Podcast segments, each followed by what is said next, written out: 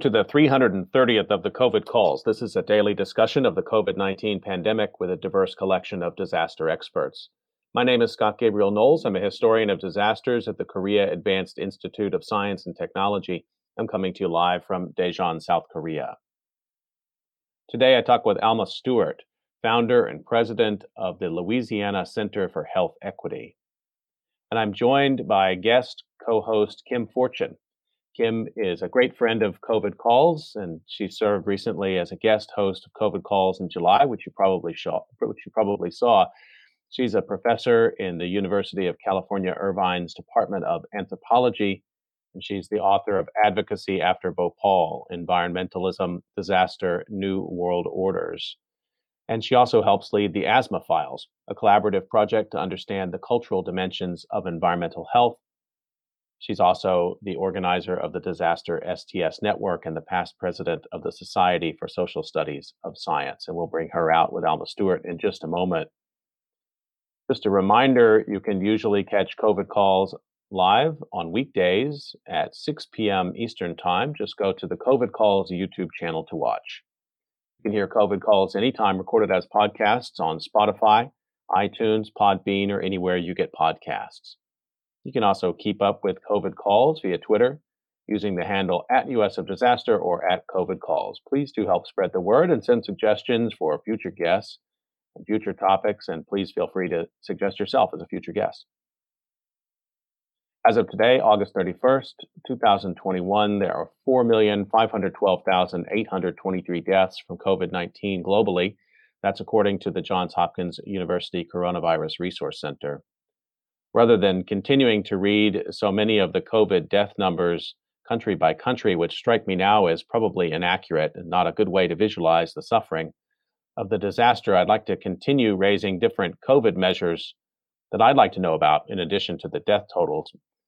For example, how many people around the world have received intensive care treatment, ICU treatment in the pandemic in improvised spaces, hospital hallways, medical tents, even parking lots, which I've seen in a recent story, for example. Knowing this might help us visualize the enormous stress that COVID is putting on the healthcare system in America and around the world.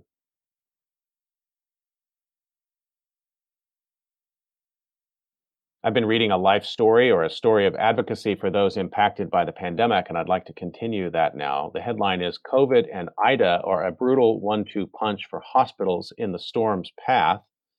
This was published in Mother Jones and was written by Madison Pauly, published the 29th of August, 2021. As powerful Hurricane Ida bore down on Louisiana on Sunday, bringing on 150 mile per hour winds, a large storm surge, and the threat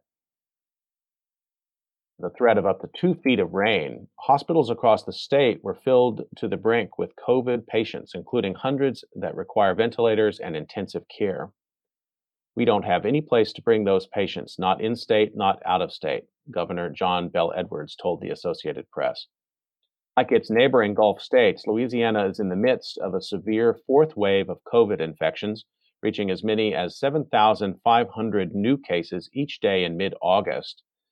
That's according to the CDC. The extra transmissible Delta variant and Louisiana's low vaccination rate have slammed hospitals with thousands of patients more than in previous waves, prompting medical facilities to stop accepting patient transfers and John Bel Edwards to warn of, quote, a major failure of our healthcare delivery system, unquote, according to Business Insider. The pace of new cases has slowed in the last two weeks, giving the state some leeway as the storm bears down. But as of Sunday, Louisiana was reporting that nearly 500 COVID patients remained on ventilators and 84% of ICU beds were full.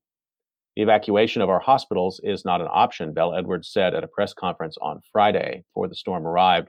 Some patients with acute needs have been transferred from more rural hospitals to larger ones, but on the whole, patients and medical systems will simply have to weather the storm. Emergency rooms stayed open, but many clinics and urgent care centers closed. Ochsner Health, the largest hospital system in the state, considered evacuating coastal hospitals but was unable to do so due to crowding at its other facilities, according to the Associated Press. Administrators said they were prepared with backup generator power and days of extra medical supplies and food. According to New Orleans public radio station WWNO, in the lead up to the storm, hospitals across the state were discharging patients as quickly as possible and reducing staff. Emergency rooms uh, stayed open, at that time had planned to stay open, but many clinics and urgent care centers have closed. Hospitals in nearby Gulf states, also affected by Ida, aren't in much better shape. Both Mississippi and Alabama are at record high ICU usage, according to the Montgomery Advertiser. We've got a hurricane season coming. We've got a pandemic, said Mike Evans, director of the Mobile County Emergency Management Agency in coastal Alabama. How many more things can you pile on top of folks? Like Hurricane Katrina, which struck Louisiana's coast 16 years ago to the day. This was published on the 29th. Ida is likely to have the greatest impact on low income communities of color. A few weeks after devastating after that devastating storm, then Governor Kathleen Blanco announced that Charity Hospital, a New Orleans public institution since the mid 1700s, would be closed permanently. Before Katrina, it was a lifeline for the city's uninsured, Gary Rivlin, a Mother Jones contributor and author of Katrina After the Flood, wrote last year in The Appeal. Working with the military just after the storm, hospital staff scrubbed clean the first three floors of the 20 story hospital and prepared to reopen it. Yet, medical staff was thwarted not by mold, but by the state agency overseeing charity, which several times chased out the doctors, nurses, and other personnel and ultimately padlocked the building. The state, which was responsible for picking up charity's budget, had long wanted the hospital closed, as did others who saw in Katrina an opportunity to chase out the poor.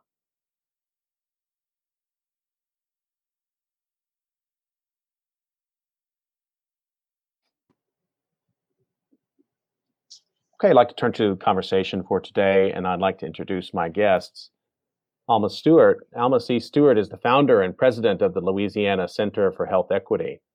Throughout her career, Alma has testified during countless legislative hearings, spearheaded numerous advocacy campaigns, and addressed social and political determinants of health in a manner that boldly places the needs of disparate populations at the forefront of Louisiana's political and social agenda.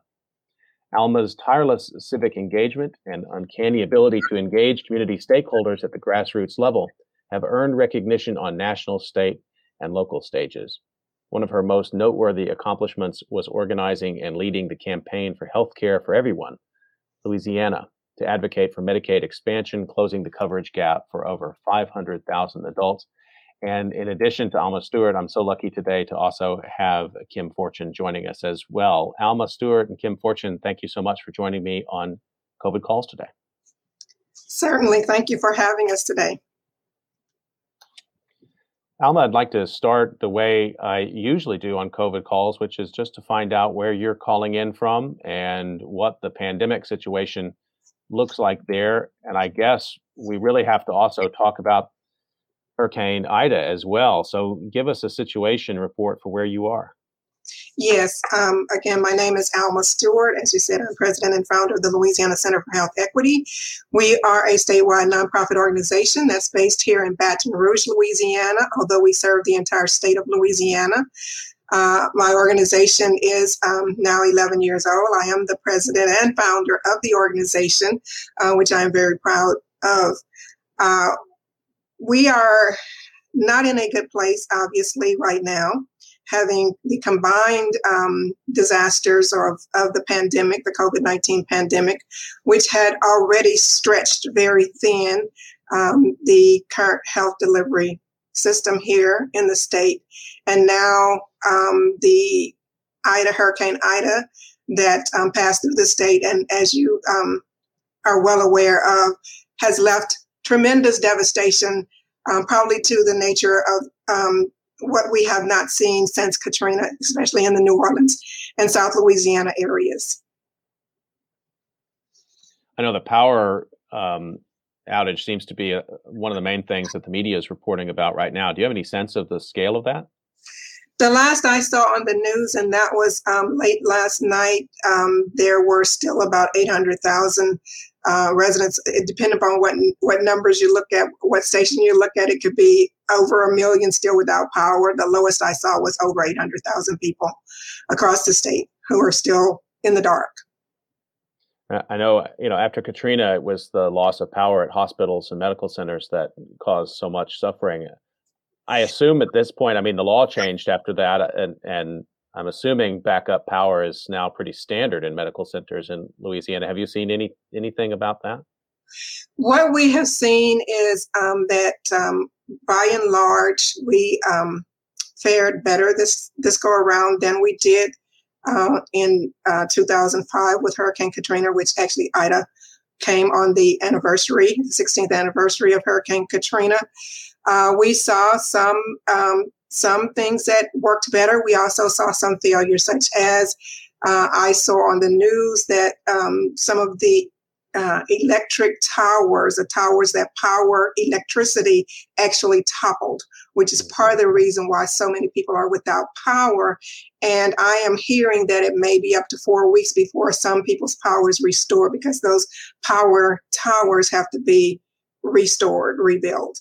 And so um, we also saw something that I don't recall seeing in hurricane during Hurricane Katrina, which was telephone or communications failing. The 911 system failed in some areas. So we, we saw some some differences, some things better and some new things. In these kinds of disasters, it's very unpredictable as to what what is going to be impacted, what will be affected. I, w- I wonder, you know, going beyond hospitals in terms of maybe long term care facilities, nursing homes, elder care facilities, veterans homes, things like that. Do they have similar requirements for redundancy in, in power, or do they lose power in a situation like this? Do you know? Well, in this instance, the power um, is a problem, but also the water, the flooding in some areas of the state, regardless of whether you would have had power or not, if you're underwater, you still have to evacuate. You've got to get out. Mm. And so, in the southern parts of the state, along the coastal areas, especially along those coastal areas, there is still significant flooding. There are towns and cities that are still under, basically underwater, even as, as far up as Jefferson Parish, which is uh, above New Orleans um, coming north of New Orleans. So we have a lot, we have not only the um, wind damage and the power outages, but we also have significant and massive flooding. And so the state was, many areas of the state were, were under evacuation orders and had to evacuate to higher ground or, uh, or, or the northern parts of the state or go east or west. In this case, mostly west because the storm was headed east. So um, Louisiana got um, hit, beat up pretty bad this go around. I'm trying to picture what that looks like for people who have special health needs who you don't want to have congregating. Well, not anybody shouldn't be congregating these days because of COVID um, in a relief center, but for special populations that have health needs, like what we were just talking about. Um, have you been able to keep a, an eye on that as well? Well, Scott, uh, over the last few days, actually, not, not, not very closely because I myself was out of power as well and hunkering down and trying to, to stay safe um, and prepare for the storm. I do know that with the areas that evacuated um, prisons, there are some prisons that and jails that evacuate that were evacuated. There were nursing homes and facilities, uh, you know, um, long term care facilities that had to evacuate. Um, I do know that there were some hospitals, at least one hospital, if not more, that took a direct hit from the wind damage. Um, I know that one of the Ochsner facilities hospitals was um, was impacted directly. Uh, however, they were, according to what I read, uh, they were not able to evacuate because there was nowhere to send those patients.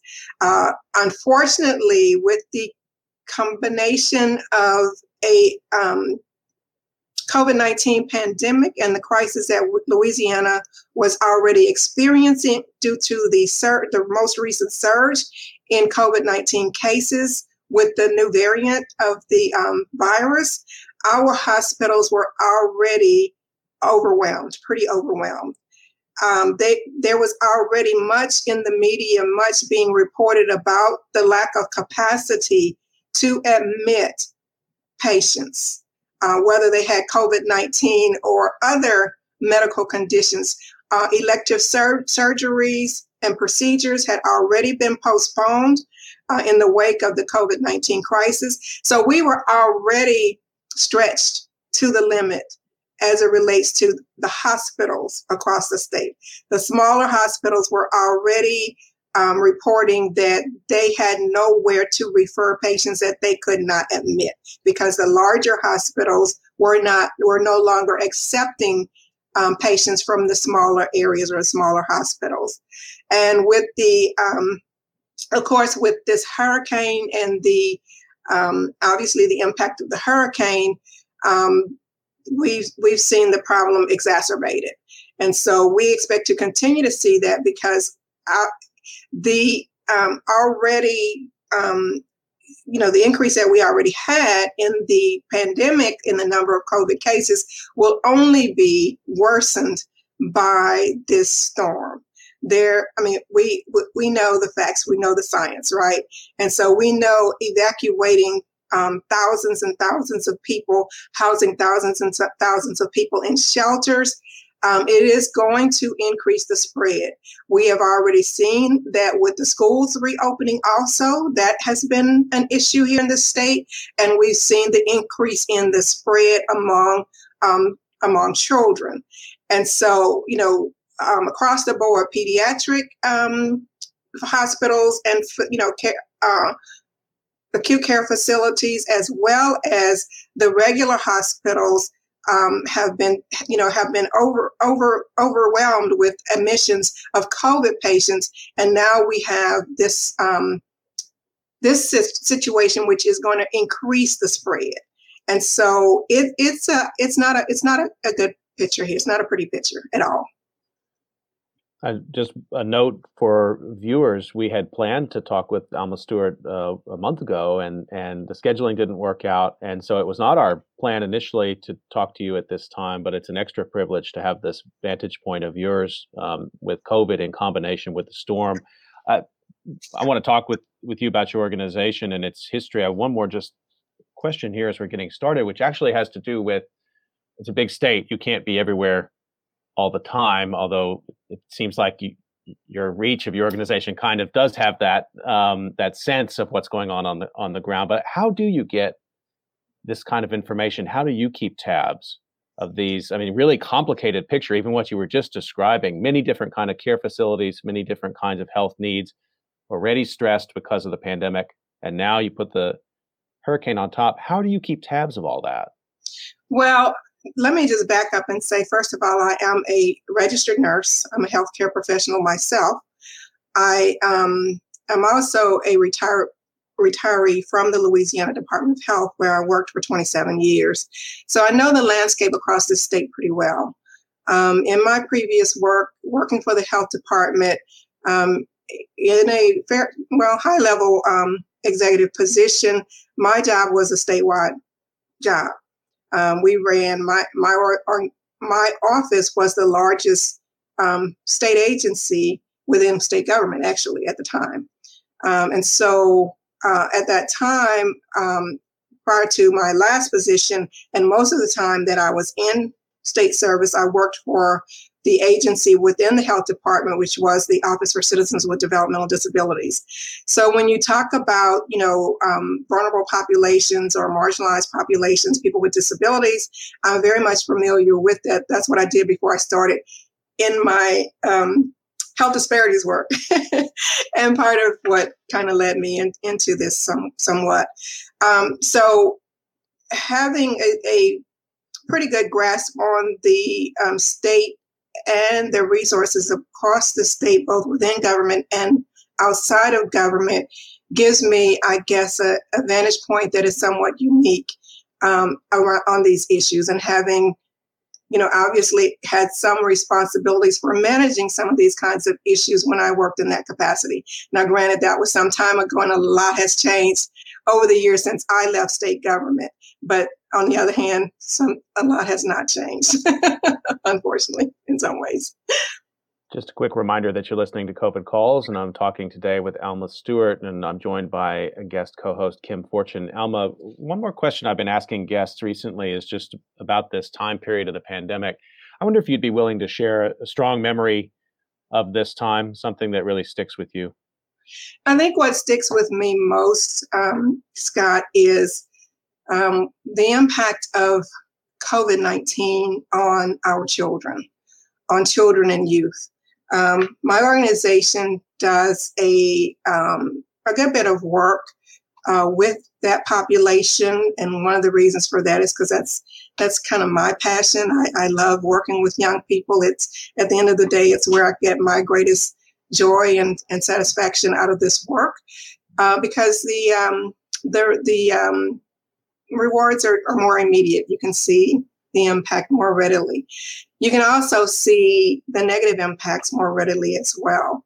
And so, um, through our work with youth um, in Louisiana, what we have seen over this pandemic is that our, our youth are not faring very well.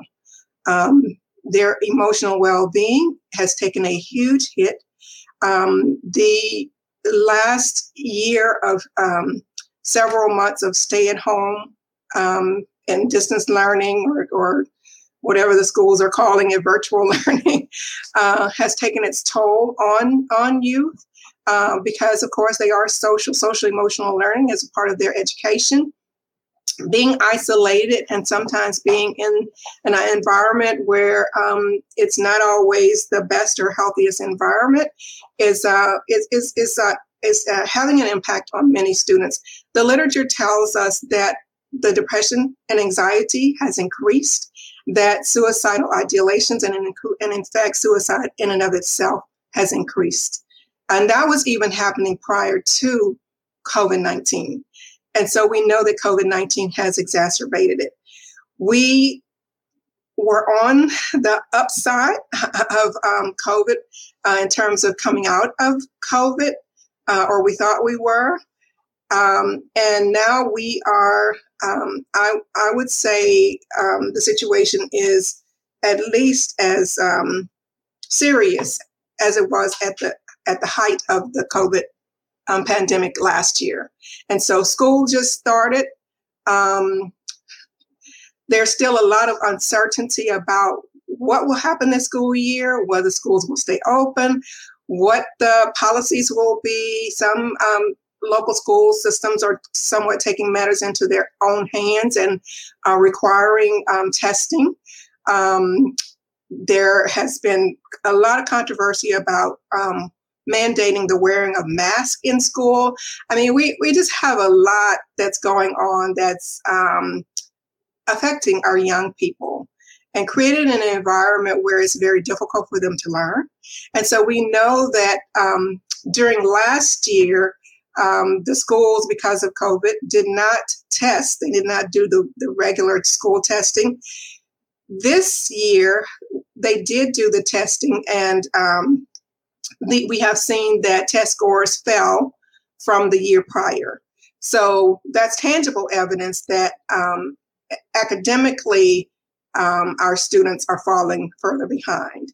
And so there's, there's a great deal of concern about the, the young people and about what um, how Louisiana is responding to um, these kinds of issues, uh, whether our, our, the students are actually receiving um, the appropriate um, appropriate interventions when they do present with uh, emotional um, problems or issues, or what in the school system they would call behavioral problems.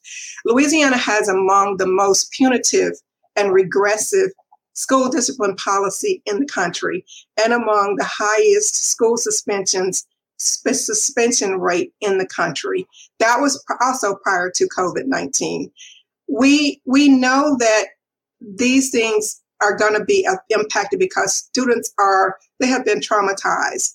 So um, I, I believe that for me, the, those images of the, the young people that I see who are truly struggling um, really, um, and I, and I, I too, I, I'm a grandmother, so I have children, I have grandchildren in the school system, so I have a personal perspective on this as well with um, hearing the stories from my own grandchildren who have had a very, very difficult time over this last couple of years, this since 2020 uh, with the pandemic. Alma, I'd like to zoom out and ask you more about Louisiana in particular, and the example of the particularly punitive school is a great example. You know, there's growing recognition that health is powerfully shaped by place and social context. Tell us a little about what makes health equity and health health health well-being such a challenge in Louisiana. What are some some other of these kind of particular drivers that um, um, that that you're focused on? Uh, the two that stand out for me that we particularly focus on are issues around poverty um, and low low socioeconomic status. Louisiana is a poor state. Um, we have among the hot, we're unfortunately we're one of the poorest states uh, in the country as well. Uh, high rates of children in poverty, and so that, of course, is a huge issue because that gets to the issue of resources, right? The fewer resources you have or access to the resources you need, um, the less likely you're going to be at your at your potential for health. And so that's a huge issue and and you know we could spend a whole hour talking about that but the other the other issue for louisiana that we are um, really uh, paying attention to and focused on and, and as incorporated or embedded in our work is around the systemic and institutional racism. Louisiana also has a very high minority population. About a third of the state actually is minorities. And of course, Blacks or African Americans are the largest demographic in terms of minority um, population. And so when we see you know, the combination of those two, and some would say one causes the other or the other causes the other. Hmm, we don't know. but certainly, um, you know, systemic oppression, um, we know does impact, um, you know, people's uh, people economically. There is an economic impact to systemic and institutional racism.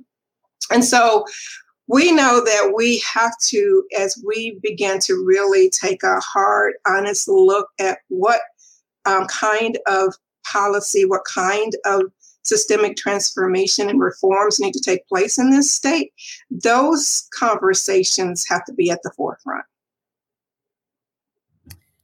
Um, yeah, I think that your organization has done exemplary work, really kind of working at root causes. So, can we zoom back further and you tell us the story of the founding of the organization and what prompted your sense that there was a need, that you actually had a role to play in the transformation you refer to? I, I actually, when I left the health department, I, I actually started a consulting business and I was working as a consultant. And um, one of my clients was actually the health department. And I uh, did a, a report for them, a study they asked me to do to look at community engagement and chronic diseases through the um, perspective of health disparities. And in doing that work, um, I learned a lot. Uh, one of the things I learned was that um, to a great extent, um, no one was really focusing on this issue systematically. Um, and I say this issue, health disparities. Um, also learned that um, there was actually very little being done to address health disparities. Um, I saw that um, no one was focusing on the determinants health of health.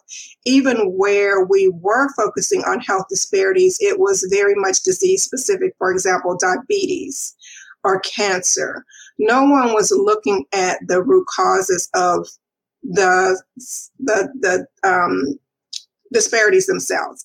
And we know that um, you know health is more than just behavior, individual behavior, and healthy lifestyles, which is traditionally what public health, the, the, the, way that public health has framed, and to some extent still today, um, the the public health systems have not fully caught up with what we know now, which is that uh, you know lifestyle and behavior, health behaviors are only a part of what results in health and health outcomes.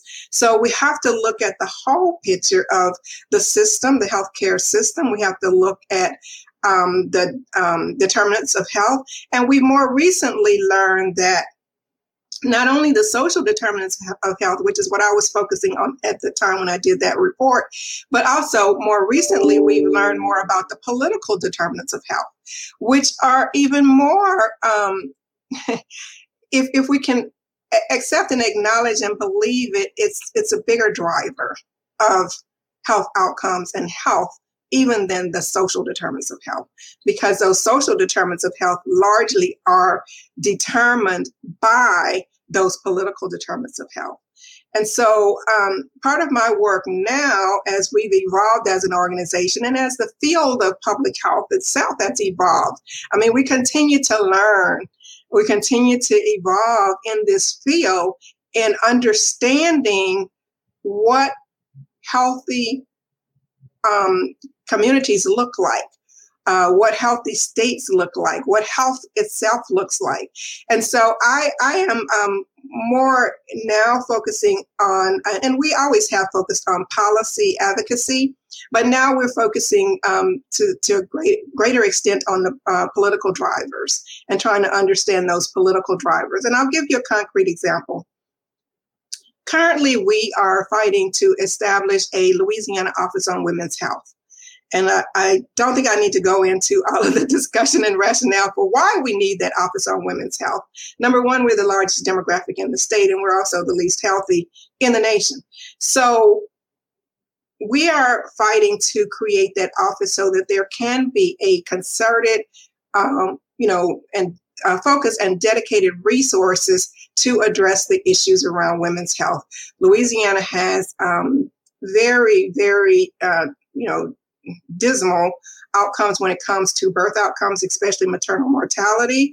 Uh, and the disparities, they are pervasive with uh, the last data I heard from the health department with, was uh, five to one for Black women dying in childbirth to our counterparts of white women. Um, you know, I've, we've been talking about this issue since I was a public health nurse years ago in my early career in, in this state. We've been talking about the this, um, high rates of infant mortality, maternal mortality, and according to some data, at least for maternal mortality and the disparities, it's gotten worse. And so that suggests that we we we need to do something different. And we need to have resources that are really dedicated to tackling these issues. The science is there. We we we have evidence. We know what is causing the disparities, but it's not being addressed systemically within the healthcare delivery system. And so we had uh, legislation. The policy passed through the first chamber, the House chamber, unanimously. Uh, passed through the House Health and Welfare Committee, House Appropriations Committee, passed the House floor, unanimously. Every legislator that got a chance to vote said yes. It the, a companion bill passed in the Senate Health and Welfare Committee unanimously. However, when that legislation reached the Senate Finance Committee, the chair refused to schedule it for a hearing, thus killing the bill. Now, those are the kind of politics that go directly counter to good policy. And it raises a lot of questions as to power, political power, and how that power is used, and whether it's used for the political greater political good. We have been asking for answers as to why our bill was refused to be heard. We believe pretty we're pretty confident that had it gotten a hearing in the Senate Finance Committee, the bill would have passed this year. And so we're still trying to meet with the chair, uh, Senator Bodi White, of the Senate Finance Committee to find out why he refused to schedule our bill for a hearing. Um, and, you know, there's a lot of speculation about it. I don't know. And I, I really do feel that the public should have an answer, that we deserve an answer, and that he needs to respond to us and to the public about his decision. So that that's the kind of politics, though, that keep us where we are, that prevent this state from um, making good policy, good public policy, good public health policy, when decisions are made um, in that way. And I won't use adjectives, I'll just state the facts. When, when we make public policy in such a fashion without any accountability or explanation, there's something seriously wrong with the political determinants of how we govern in this state. And so that's just a real clear example of what I'm talking about as to, and that's just one example. I'm sure if you were talking to someone else, you know, they could give you many other examples, and I could probably give you a few others too about some of the um, nuances, and maybe it's not even nuances, but it's idiosyncrasies about, you know, how policy, how public policy is um, determined in a state such as Louisiana. And so I believe, as a citizen of this state and as a woman of this state, and someone who has invested my life's career in this in this state, that these are the kinds of things that can no longer be tolerated. That we have to start asking the tough questions, and we have to start holding those in positions of power and our policymakers to a standard of integrity to uphold the oath that they took, number one, and to be accountable for their actions. That's a adding the political determinants of health to what the social determinants of health framework has shown us is really powerful. And I agree that it would transform public health further towards uh, addressing issues of disparities and again and learning too as you pointed out that political determinants of health are not always um, proactive. They're also obstructionist and that sometimes can be even more difficult to identify and name. Yes. You know working to address that especially the things not happening instead of things happening is going to take really creative and extensive political organizing because it's a political problem, not just a health problem. Health is acknowledged to have a lot of dimensionality. So, who do you collaborate with organizationally? What kind of organizational networks do you hope to build over time to address the multidimensionality of health, including its political determinants? Yes, that's a great question. And thank you for asking. Um, we work collaboratively with the policymakers, with the executive branch, and with the legislative branch, as well as with other um, healthcare stakeholders, both public and private, and the community at large.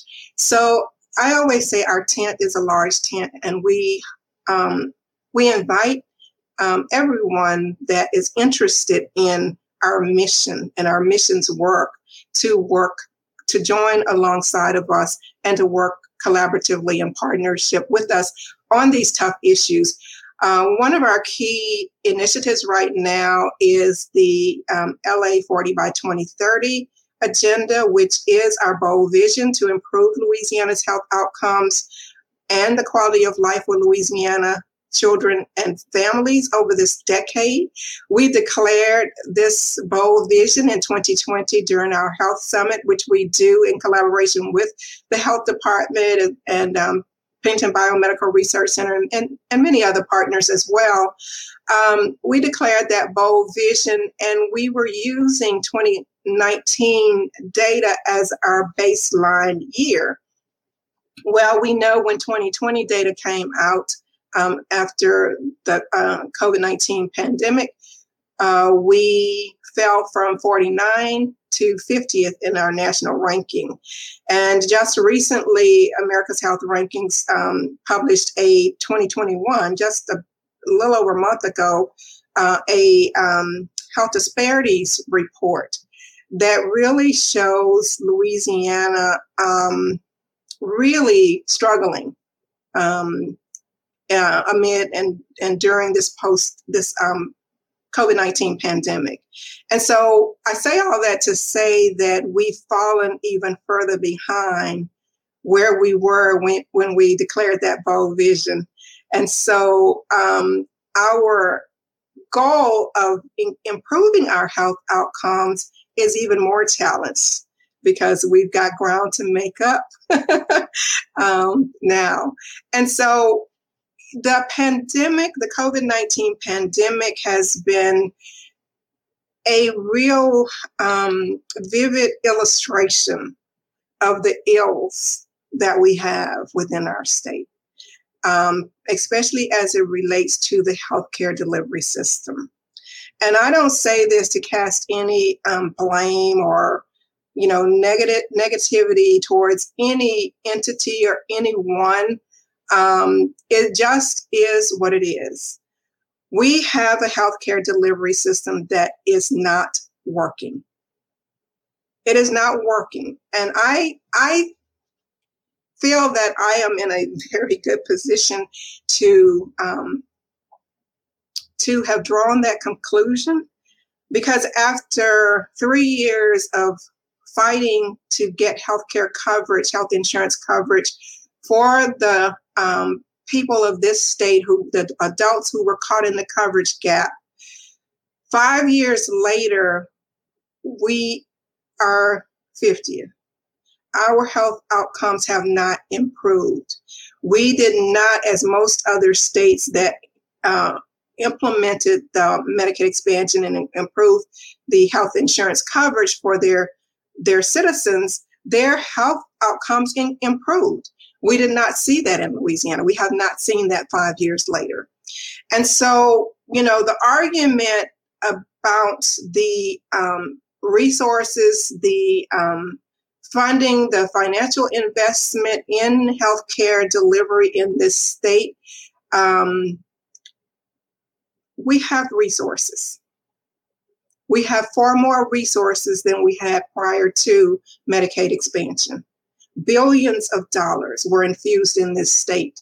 And I can not see the return on our investment. And for me, that's that that's that's unsettling. It's disturbing, very disturbing. I won't go into trying to explain why that's the case, but what we know is that the system, the current system, which is primarily by and large a privatized system, has not yielded the results that were anticipated. Um, my organization was commissioned to do a study by the legislature, um, and it was reauthorized just this, this past legislative session that ended in June um, SCR 32 to look at the impact of the closure of the charity hospital um, here, the, the regional center, medical center here. And I, I, heard you, Scott, mention the charity hospital in New Orleans. Uh, as you know, Louisiana historically had a, because we are a very poor state, we had a charity care system. We had multiple charity hospitals throughout the state those those were not just hospitals they were regional medical centers that served primarily uninsured populations. Um, but in some areas they were the only hospital so they served everybody. Um, and so um, the closure of the hospital here in the baton rouge region which is a, serves a seven parish area um, in your area that would be counties um, when that regional medical center was privatized.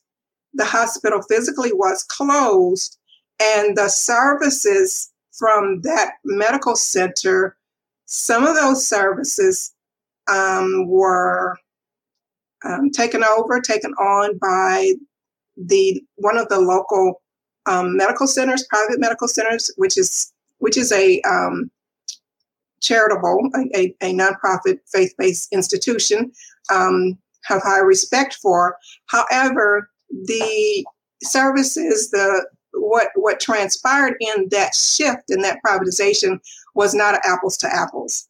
There were many services, um, especially outpatient services, that were not um, picked up by the private hospital, private facility, private medical center. And so we lost a lot of capacity, is what I'm trying to say. We lost a lot of expertise. There was a huge and has been a huge change in the delivery, the care delivery model, and the care delivery services.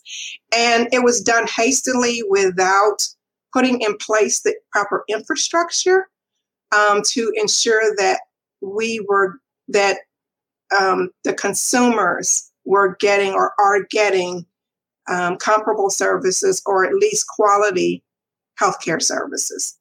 And so um, we have a, we, we've learned a lot since then.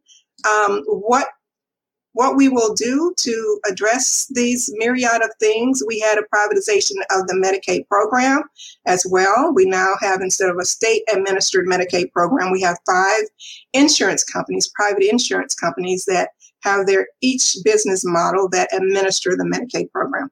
So the, the system is complicated as well. It became much more complicated, less accountability.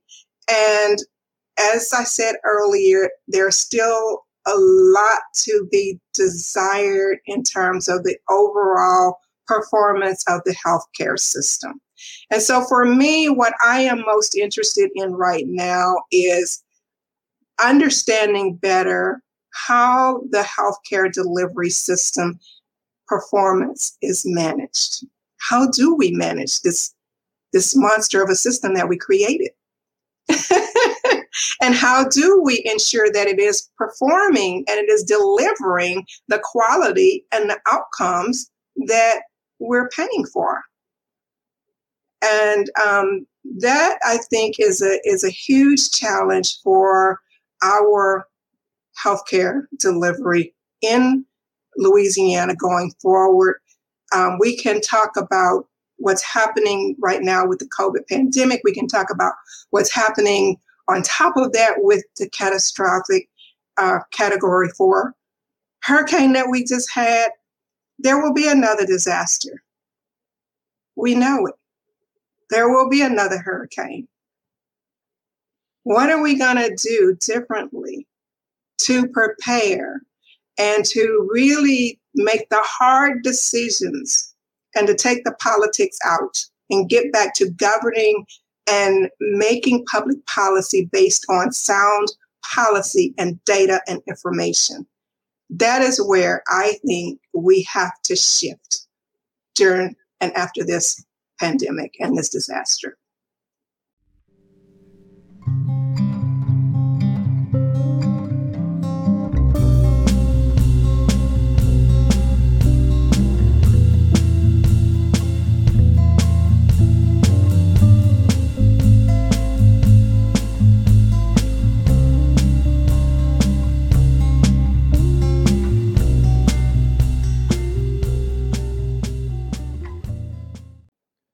I just want to remind everyone that you're listening to COVID Calls, and today's guest is Alma Stewart, the founder of the Louisiana Center for Health Equity, and I'm joined by guest co-host Kim Fortun today. Alma, I just wanted to I want to ask you uh, about your work on the um, health equity, the COVID-19 Health Equity Task Force um, here in a second, but I just want to underline something you said earlier um, when you were talking about your memories of this time, and you talked about the impact on children um, because we've heard so much throughout the first part of the pandemic and even still now that somehow this pandemic doesn't affect children. I mean, that was kind of a standard talking point for policymakers, and I and I realize a lot of that was to try to tamp down concerns about kids going back to school in the fall of last year. Mm-hmm. Uh, and of course, now we're facing it again. But I was so moved by the way you described the many different um, the ways in which that's just wrong. Um, and in, in fact, I think engaging in that kind of discourse that somehow you get a free pass with kids mm-hmm. as if the only measure that matters is if they die mm-hmm. is just, I just wanted to underline that because I was really, thank you for talking about that. Mm-hmm. I think that's such an important aspect of this. And I wonder if that's maybe part of what you picked up on this task force or, or anything else that that you've you've done. This is um, Governor John Bel Edwards' um, state task force on COVID nineteen health equity. You've been engaged with that. Tell us a little bit about it. I, I think the work has been phenomenal. Um, it is a um, you know a, a, a diverse um, group of stakeholders that come from many different backgrounds and perspectives um, within the state of Louisiana, all across the state of Louisiana. I think a lot of great effort has gone into um, studying the issues and compiling a report with recommendations um, on multiple from multiple areas. I mean, there was a task force that was looking at specifically the prison population, which is another population we don't talk about as much as we should be talking about um, the nursing homes. You know, we, we, we the, the, the task force focused on on many different um, aspects of the COVID 19 um, pandemic. Um, I did have the great fortune of serving on the Public Affairs and Regulatory Subcommittee, uh, which I think put forth some very, um, very progressive um, recommendations. Um, I was pleased and proud of the recommendations that we submitted. Um, I can't say that um, those recommendations have been um, implemented yet. We are still working and advocating for um, some of those recommendations, and, and some of those recommendations do go back to um, the issues that I just talked about with our young people. Um, trauma and mental health is um, very much a part of the COVID 19 pandemic. And so, what we're trying to do is to, or one of the recommendations was to, or is to, um, get the school systems to um, implement policies that are less punitive um, and that acknowledge and um, um, implement trauma informed practices, trauma informed services, and provide appropriate screening for our young people, for students, when they present with challenges in school. Rather than sending them home, let's get them help. Let's find out why they are struggling and why they're presenting with um, whatever behaviors that we're seeing show up in the schools. We know that they spend most of their waking hours during the school year at school. And so if there are problems, they are going to probably show up in the school environment.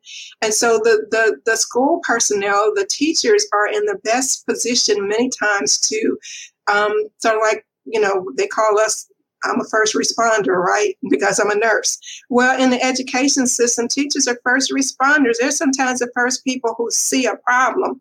And when we see a problem, we should do whatever is in our um, ability to try to respond to that problem in a in an appropriate manner, such as to help provide appropriate um, intervention, an appropriate intervention.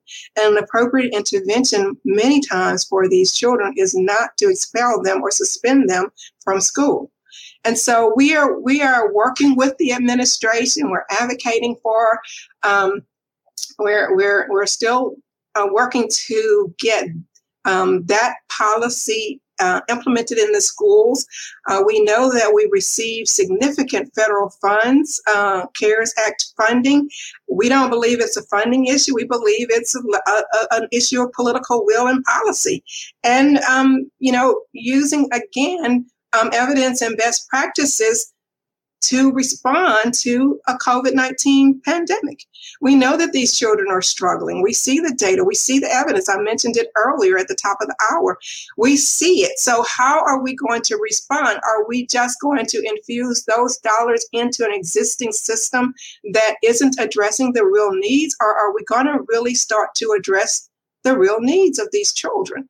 And so that that's that's that's that's what I would like to see is more of the recommendations prioritized and implemented. I think the state has done a great job on um, reporting the data on um, on uh, communications in terms of, of PR um, to get information out to the public.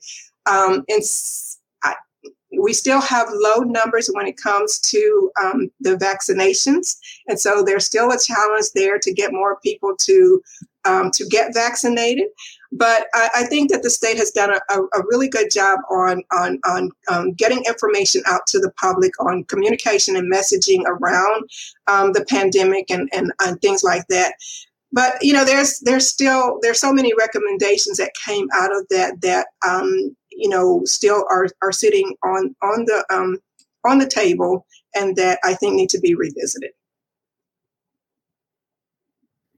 Alma, you address a question that's really at the center of my concern. Um, in my own work on environmental health, I examine uh, the way schools are sites of hazards, either because of industrial facilities or near freeway siting, uh, but mm-hmm. also the potential of schools as public health and environmental health advocates, you know, who could maybe have an influence on the political process. What if where how do you envision the the potential role of schools as advocates uh, for their students rather than punishers of their students, but also as health actors and equ- health equity actors uh, in particular? Like, what if you could imagine Louisiana 10 years out with schools stepping up to play new roles? What would that look like? Do you have examples of where that's maybe happened in places that you could share?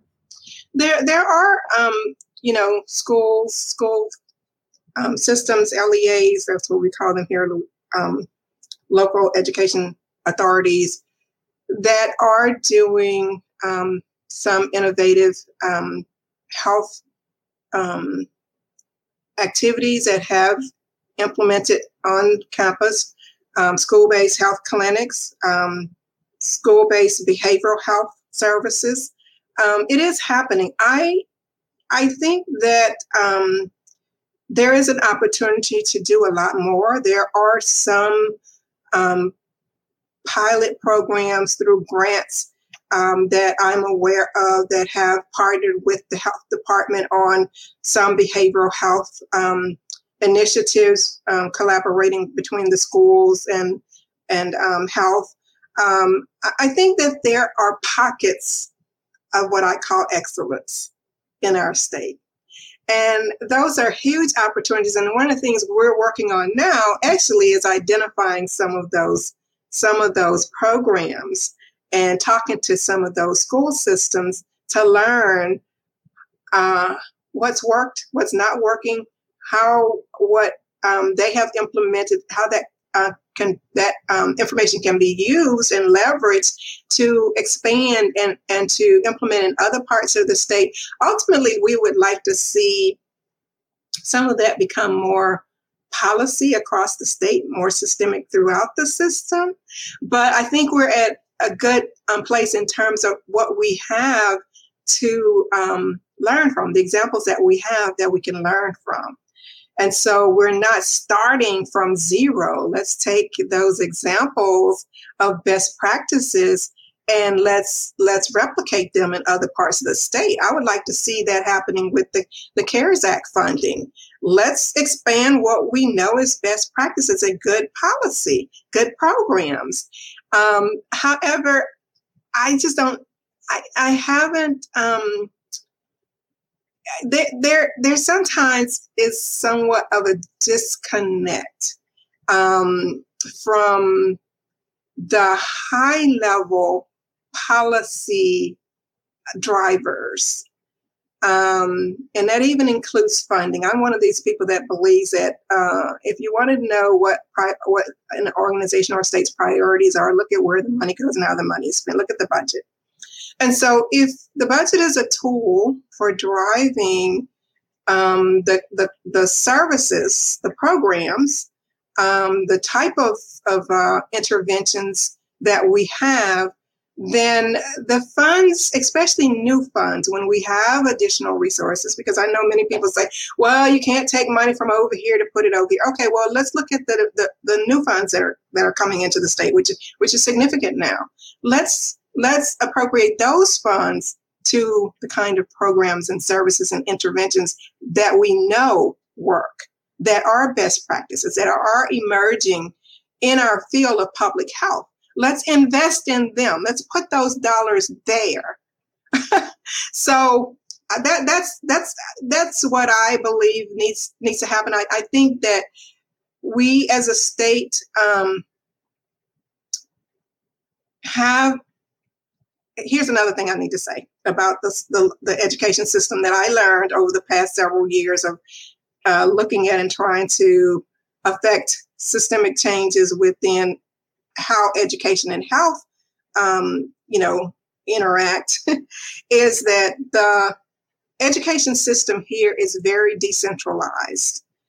We have a Department of Education and a Board of Education that governs the schools, but the school systems have significant autonomy in deciding their policy and how they what they do and how they implement things what they implement. And so that is very different from how things are in health. In healthcare we're highly regulated um, we're licensed. Everything is pretty much licensed. Every facility is licensed if you're going to provide care and if you're going to get paid for that care. And there, there are, um, you know, um, requirements in terms of regulations that you have to follow that are not discretionary. There, you follow them if you want to be in this business. for example, hospitals they have regulations and they're regulated by multiple you know ent- entities. They're licensed by the state. They're regulated by joint commission. I mean they you know it's it's on and on and on.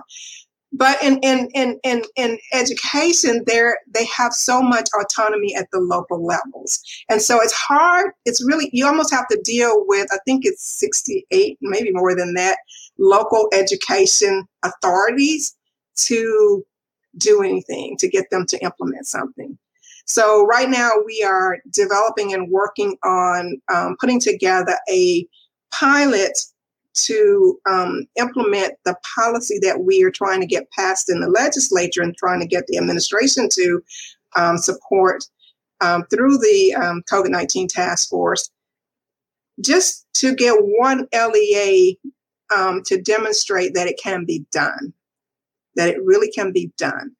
And so um, getting but however getting it to happen on a state level it would take state legislation and that legislation would have to be, be very specific to get all of the state LE, the leas across the state to implement the policy. So that's that's where we are. That that's a really brilliant analysis of the system that you need to do so that you can focus on the political determinants of health. And I'll say, as a university teacher, this is the kind of analysis I hope to help students develop the capacity to do so that they can address these root uh, causes. So, uh, your explication is just um, really powerful for that purpose. Why don't we close while continuing on this thread of the kind of strengths and assets of Louisiana. Uh, what what um, habits in social networks and families um, do you have your eye on to build on? And just for example, in work on environmental justice, uh, churches in Louisiana have played powerful leadership roles. They've provided space to meet. They've you know been the initial community base. What are um, what are those other assets in Louisiana that um, you know you want to work with and build from going forward? Well, that's a, that's a great question, and so I want to say something uh, in response, just to kind of close out from the last question. I I do. Louisiana is my home. I love this state, and I love the people here, and I think that you know um, the people here are good people, and the culture here is kind of diabolical in some in some ways. Um, in that, you know, if if you come to Louisiana, you would probably have the best time and um, enjoy the food, the culture, and, and, and, and all that Louisiana has to offer. However, if you live in this state on a day to day basis, many of the, um, you know, many things that um, are pervasive in this state are not conducive to the well-being of the people of the state if that makes sense. It's, it's, it's, not always conducive to our overall well-being. And so um, I, I, know that there are um, wonderful people who are doing the best job that they possibly can can do. And i say that because i came out of state government i came out of the bureaucracy. I was a public servant for many years. I understand the difficulty. I understand how hard it is to do your job and at the same time try to look above the fray to even um, be aware of a lot of the things that i'm talking about. I get to be in the great position of being on the outside now and being able to to see the bigger picture and many of the nuances nuances that um, challenge us here. And you know, I I don't you know I'm a very straightforward, straight heart, straight talker, but I don't my intent is never to be critical or to um, cast um, blame anywhere. These are systemic problems. They're historical, they're deeply rooted, and they didn't just happen overnight. So, in order for us to move past where we are, we have to build bridges. We have to build trust. We have to build relationships. And we have to work together. We have to be transparent. We have to be honest. One of the reasons I speak the way I do is because, to the best of my ability, I want to be honest. I want to speak the truth, at least my truth, the way I see it. And there are, and I'm sure many who don't see it the way I see it. And that's okay because I'm also willing to listen. I'm open to other views and other points of views and to finding common paths forward. But what I do not feel, um, what I don't want to compromise on is the necessity of finding paths forward together. And so you know, having these open, honest conversations, um, bringing together different stakeholders and perspectives um, is critical. It's really critical to us right now because we have to do it. We need to do it if we're going to move ourselves past where we are and start going in the right direction. So that's kind of what I want to close with. Um, the partners, in terms of uh, opportunities, I think that they are endless. I think that the opportunities for us in this state are endless. And I um, hope that as we um, come out of this pandemic and even as we're transitioning through it, because we don't know how long that's going to be, that we take this opportunity. And that's what my organization is working on, even, even as we as we speak, is working on um, planning and and and and um, developing strategic uh, goals and activities and actions to help move us toward the LA 40 by 2030. That's where we are. Well, thank you for your work and leadership and for this incredibly uh, clear uh, vision and articulation. I've really appreciated it. Thank you so much. Alma Stewart, uh, guest today on COVID calls. Thank you so much for your time, particularly uh, in the middle of the hurricane. And uh, I will treasure your email that you sent back to me saying the power's back on, we can talk. so that just you know what you're going through now with COVID, but also with this um, with the aftermath of this storm. Stay healthy and and thanks for all the work you're doing, Alma. Thank you so much for this opportunity to get our message out. Talk to you soon, I hope. Thank you. Take care. Just a reminder you're listening to COVID Calls and talking with Alma Stewart today, the founder of the Louisiana Center for Health Equity. And I have the privilege of keeping Kim Fortun on for a few minutes uh, now to talk a little bit about what uh, what we just heard, what we just learned talking to Alma Stewart, and anything else that's that's on your mind. Um, uh, so I I try to take notes with with guests and and sometimes put them up on screen. And Alma Stewart's kind of person, like at some point I had to almost stop because everything she was saying was so powerful um, that I I'm gonna have to go back and read the transcript of this. I think to to take in, but I mean such clear framing of the health inequity problems, the historical basis of those, but then throughout um, coming back to solutions and coming back to organization as a solution. That really came through to me. Kim, what are your impressions? I think you got to uh, unmute. Sorry. Um, I think that her emphasis on the political determinants of health, as she put it, is uh, really, really important. And by that, she's she speaks of a failure of uh, politics, which she sets in opposition to governance. Governance being something that's not happening when the political system is obstructed or is not accountable. And clearly seeing a lot of her work is in building that governance capacity, uh, building it within this within the state, which I admire very much, but also bringing in a diverse array of stakeholders and so the way that she puts health at the center of a systemic analysis and a call for really um, uh, systems level change, um, I think she's the kind of providing the kind of leadership really needed um, on the ground in so everywhere today, really.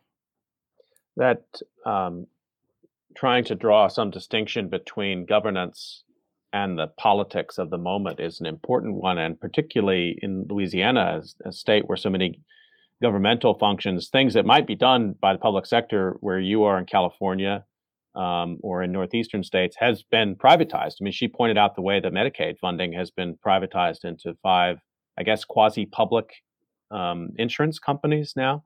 Mm-hmm. So, you know, I think that puts um, extra emphasis on the need for the kinds of organizations like hers that would be they would be holding public officials accountable, but they also have to interact with these sort of private governance entities as well. It becomes an incredibly complicated landscape of political actors and governmental actors.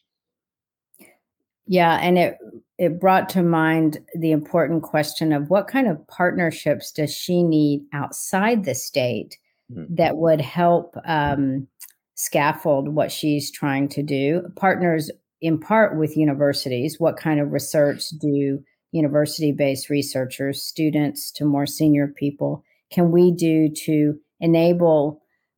Um, enable the the visioning and planning that she's doing and because part of what you hear is that there's both an incredible specificity to how louisiana works per se but also part of the problem is a kind of insularity that plays into the lack of accountability in the political sphere.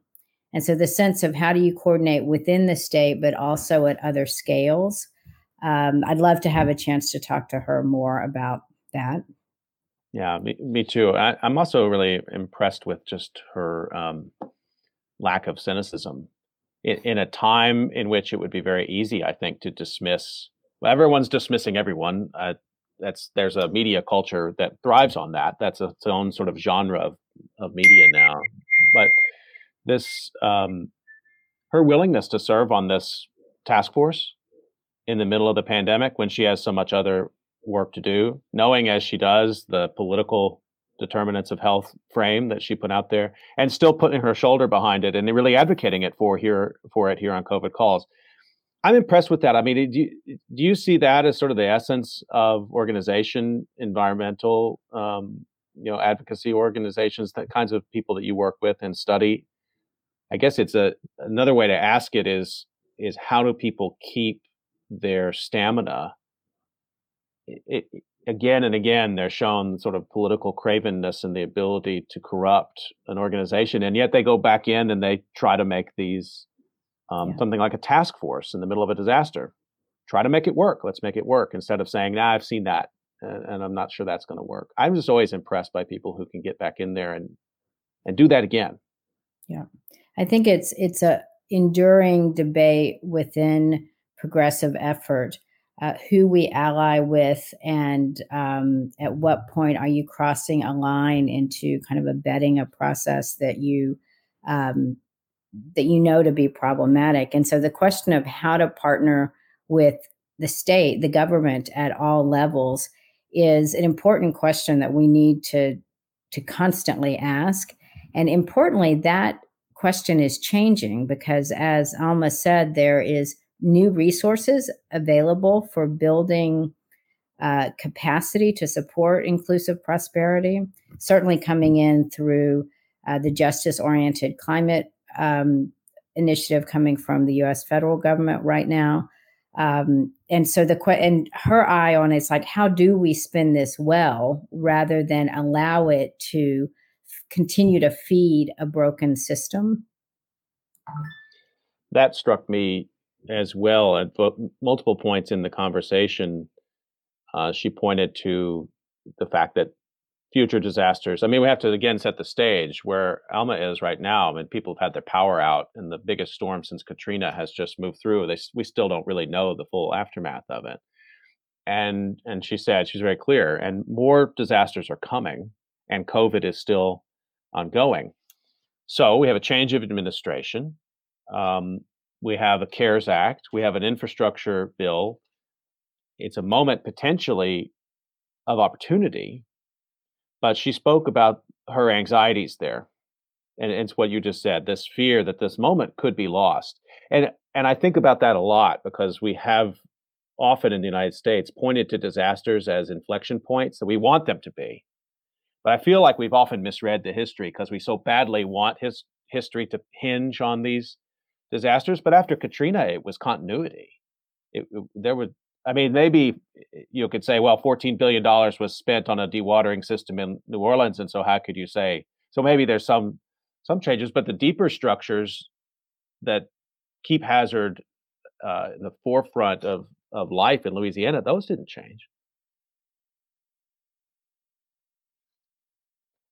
Or, or got worse. I mean, you've had right.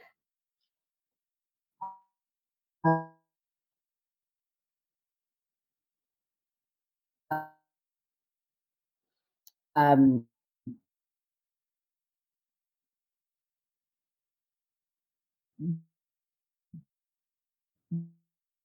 the I think wide and expected further direction. I think that what she stressed at the beginning about they're actually falling in health rankings, not um, you know not rising, is is is sobering indeed. And um, and she started with saying poverty is a key driver. And we know from what she said later that she knows that poverty is not a given. Louisiana is an extraordinarily mineral rich, industry rich state. And so the question of why is it the, such a poor place, or why is poverty so widely and unevenly distributed in the state? And so the way that she gets at a political economic analysis through entry you know, by entering through a health analysis, uh, I think is um, a really, really important kind of analysis we need to work with at this juncture.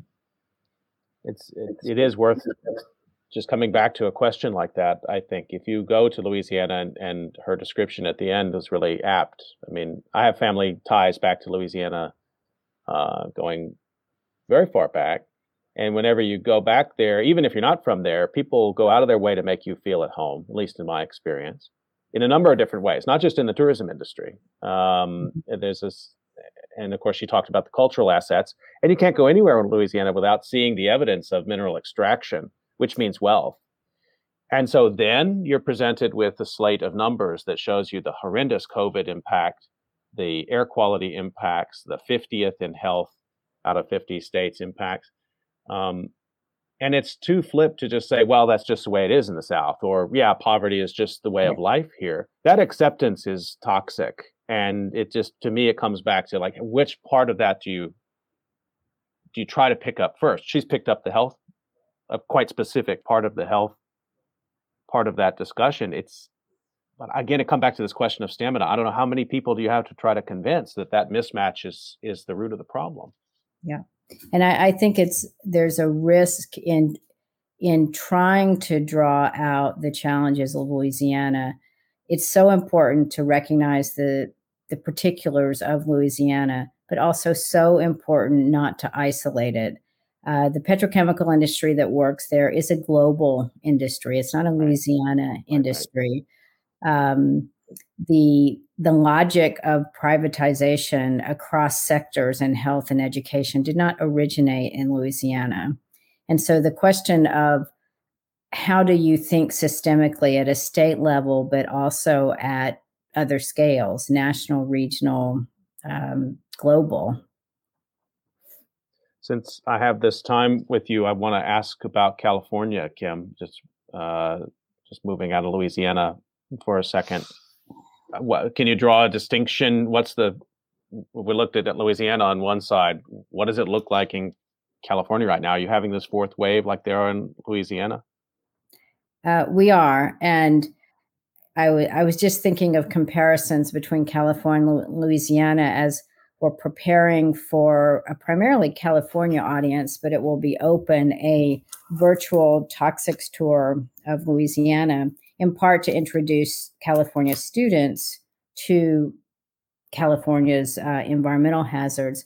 But what I um, know that I need to emphasize is California has got its share of similar problems. There's staggering health disparities and environmental injustice in California. They look different because it's very it's governed very differently. Um, the way disparities um, kind of manifest in rural and urban settings are, are different. And so the way that, in many ways, governance itself produces the disparities in California, um, and including it, it's affected um, you know, how COVID care. For, and for example, Imperial County, the southernmost Calif- uh, county in California on the um, Mexican border, is the I think had the the the worst COVID rates in the state, at least mm-hmm. at one point, and just stunning lack of health capacity that reminds me of the rural parishes in Louisiana that I've done research in. And so I think that there's a lot to be learned from these comparisons about, as she put it, what makes ill health, what mm-hmm. makes health. And I think that there will be place based differences, but also a lot that we can learn, a lot that basic infrastructure that we need to um, more emphasize its basicness that is um, kind of shared across these sites. And I think we can strengthen work like Alma's by making some of the infrastructure needed in schools and water supply and air quality more of a baseline that ex- that's expect expected not only in a given place but kind of across sites. I didn't get a chance to ask her this, and and you were kind of moving the conversation towards the end towards this, but I think it's a it's a good question. I always like to ask you, which is, what kind of infrastructure do you think she needs, and what role can people like us play? And when I say us, that might be people in academia or in policy circles, um, people who have the ability to convene, to do research, publish those findings what should our role be in light of what we heard from Alma Stewart? It's a one of my favorite questions, as you know. I mean, how do we need to infrastructure knowledge production so that it can scaffold the kind of change that she's trying to make happen? And I think some of it is tactical, like the cases of um, things working that she pointed to that are so hard to scale um, we need to do document and analyze those and they need to be archived and curated in a way where they stay in the public imagination as possibilities I think there's also coordinational capacity where I don't know if she is in dialogue with someone in a similar organizational role in California or Kansas or New York City. I hope so. I know in the environmental justice arena, there's beginning to be those cross linkages um, rebuilt. They they've really really fallen away in recent decades at a national scale, and so just the capacity to learn from each other and get ideas about what the nature of the problem is, so to speak, but also what are the building blocks towards something different. Um, I, I, think that there there's some very basic work of that sort that we um, that we should prioritize right away. I guess I also always feel I agree with that. It also just um, she described a 27 year career in one domain and then shifting over to another domain. And, and I mean, this is a person who's built up a network, a body of knowledge, and a network of connections. As we heard, an incredibly complicated political landscape, um, and documenting that and mm-hmm. shining light on those accomplishments which you know we do our best to when we talk about environmental justice or health equity and, and, there's a lot written about those things but i still think there's not near we've just scratched the surface of telling the stories of people like alma stewart. I mean she should be a household name. She should be under consideration for the biden administration for whatever she wants to do she's too busy to do that but you know what i mean just i think we just have some i, I worry sometimes people move past this idea of just giving her the spotlight a bit and really letting her tell her story incredibly powerful, I think. Well, I think that you also can walk backwards from that and say, what are the capacities that she's clearly built over time? Analytic capacities, organizational capacity that aren't usually thought of as the outcome of educational programs. Hmm. And I think that being creative analyst of the political determinants um, of harm and ill health is it would it would change our educational system to think of that as a learning outcome um, at, you know for students at all levels because what you get if you prioritize that is we don't have to know now even where we want to go but we build capacity to recognize the need for that and imagine what it could be. And her powerful point that where she doesn't want to compromise. I mean, she wants to work side by side, even with people that she has criticized, but where she doesn't want to compromise is in recognition that we need to go someplace new. Mm-hmm. Um, and I and what's powerful about where she gets there is it's empirically based. It's not, um, it's certainly framed by progressive commitments to inclusive prosperity. Um, but it, it's solidly grounded in her recognition of kind of what, um, how the world works and how people's lives are lived. So we better wrap up in this session of COVID calls. But before we do, I just wanted to take this uh, moment to thank you for your week of hosting of COVID mm-hmm. calls. And for people who don't know, I will um, put those links back out for that week of, of COVID calls. And they were great ones and characteristically very inclusive. Um, you survived. I hope you enjoyed it. What did you? What was the takeaway for you? I really enjoyed it. I'm not nearly as good a DJ as you are. And so I missed you as a partner in these things, but it it's really it reminded me of my admiration for COVID calls as a project. Uh, just the documentation of people's evolving sense of what's going on, what what are matters of concern, um, and and not um, and having having confidence that these kinds of conversations, just the persistence with them, will generate insight that we couldn't have imagined before the call happened. Each of the calls that I was involved in went in some direction that I didn't anticipate. Right. right. And that's, I think, the open ended dialogue that you've um, modeled here as a mode of knowledge generation we too often forget what a powerful mode of knowledge generation it is in a world that counts number of COVID deaths and cancer deaths. Yeah, yeah, yeah. And those those data are really important too. But the way that we can leverage qualitative assessment and insight in trying to make sense and better the world, I think is um, we've got work to do on that front, and COVID calls is um, walking us there.